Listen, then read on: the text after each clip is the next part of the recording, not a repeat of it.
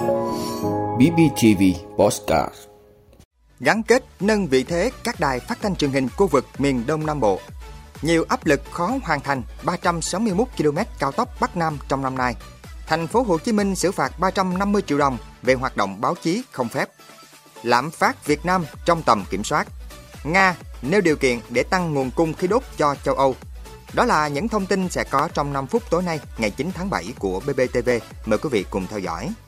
Thưa quý vị, hôm nay ngày 9 tháng 7, cùng thi đua số 7 các đài phát thanh và truyền hình miền Đông Nam Bộ tổ chức hội nghị sơ kết hoạt động phát thanh truyền hình, phong trào thi đua 6 tháng đầu năm và phương hướng nhiệm vụ 6 tháng cuối năm 2022 và bế mạc kết thúc các hoạt động hội thao của cụm. Số tháng đầu năm 2022, nhìn dung các hoạt động phong trào thi đua của cụm đã được hoạt động lại bình thường sau đại dịch Covid-19. Về cơ bản, các đài phát thanh và truyền hình miền Đông Nam Bộ đã tập trung tuyên truyền đầy đủ, toàn diện, kịp thời các chủ trương của Đảng, chính sách pháp luật của nhà nước, tình hình kinh tế xã hội trong tỉnh, trong nước và quốc tế. Hoạt động phối hợp liên kết được thực hiện đồng bộ.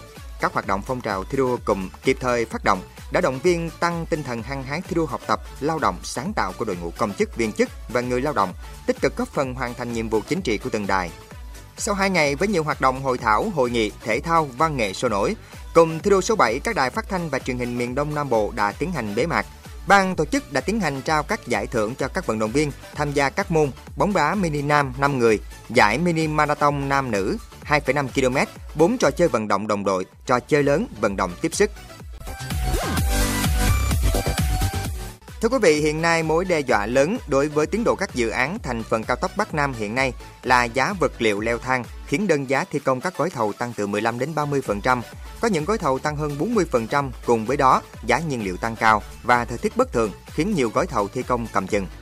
Theo Cục Quản lý Xây dựng và Chất lượng Công trình Giao thông Bộ Giao thông Vận tải, hiện tại sản lượng trung bình của 4 dự án đã đạt khoảng 61,3% giá trị hợp đồng, như vậy, 3 phần tư dự án thành phần được yêu cầu về đích năm 2022 vẫn đang bị chậm tiến độ. Riêng đoạn Mai Sơn, quốc lộ 45, sản lượng đạt 65,63%, đáp ứng tiến độ yêu cầu. Còn các dự án như Vĩnh Hảo, Phan Thiết đạt 42,78%, chậm khoảng 4,65% và Phan Thiết Dầu Dây đạt 48,11%, chậm khoảng 4,95% so với kế hoạch.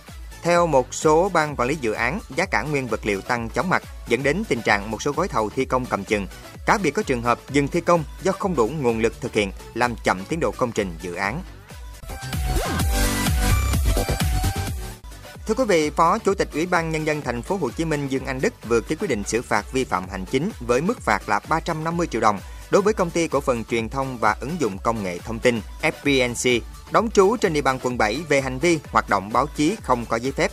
Theo đó, từ tháng 1 năm 2022, công ty FBNC đã thực hiện việc cung cấp thông tin theo loại hình báo chí như sử dụng biểu tượng logo là tên kênh truyền hình của cơ quan báo chí, danh xưng ban biên tập, phóng viên, xuất bản định kỳ các chuyên mục theo chủ đề, sản xuất tin bài có tính chất báo chí để đăng tải, phát trên kênh truyền hình kinh tế tài chính tin tức của công ty FBNC.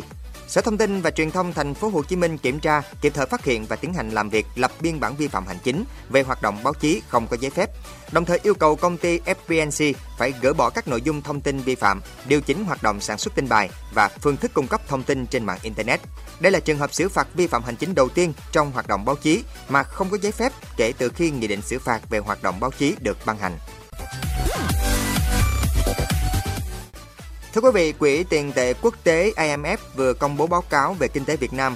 Theo đánh giá của tổ chức này, các chính sách thận trọng của Việt Nam trong đại dịch đã giúp duy trì giai đoạn tăng trưởng cao, giá cả ổn định và tỷ lệ nợ công thấp. GDP được dự báo tăng 6% và lạm phát là 3,9% năm nay. Nhận định này cũng chung với Ngân hàng Thế giới WB trong báo cáo cập nhật kinh tế vĩ mô Việt Nam tháng 6. WB đánh giá lạm phát của Việt Nam đã nhích lên nhưng vẫn thấp hơn đáng kể so với mục tiêu kiểm soát dưới 4% của chính phủ. Trong đó, giá xăng và dầu diesel tăng vọt là yếu tố chính thúc đẩy lạm phát. Giá lương thực thực phẩm cũng có chiều hướng tăng nhẹ. Trong bối cảnh lạm phát lan tràn trên toàn cầu, chỉ số giá tiêu dùng CPI tại Việt Nam tăng khá thấp. Bình quân số tháng đầu năm, CPI tăng 2,44% so với cùng kỳ, lạm phát cơ bản tăng 1,25%.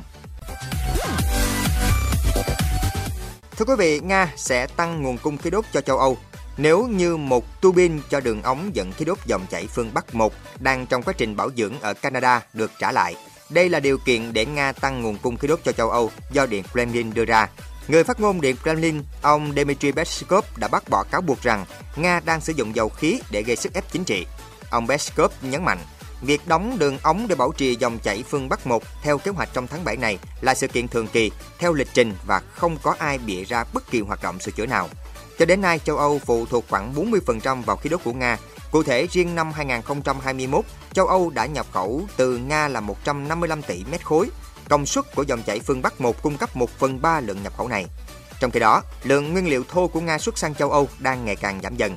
Ngoài ra, không chỉ dòng chảy phương Bắc 1, đường ống Yaman chạy qua Belarus và Ba Lan cũng đã bị đóng cửa hoàn toàn vào tháng 6 và chỉ chảy hạn chế qua Ukraine.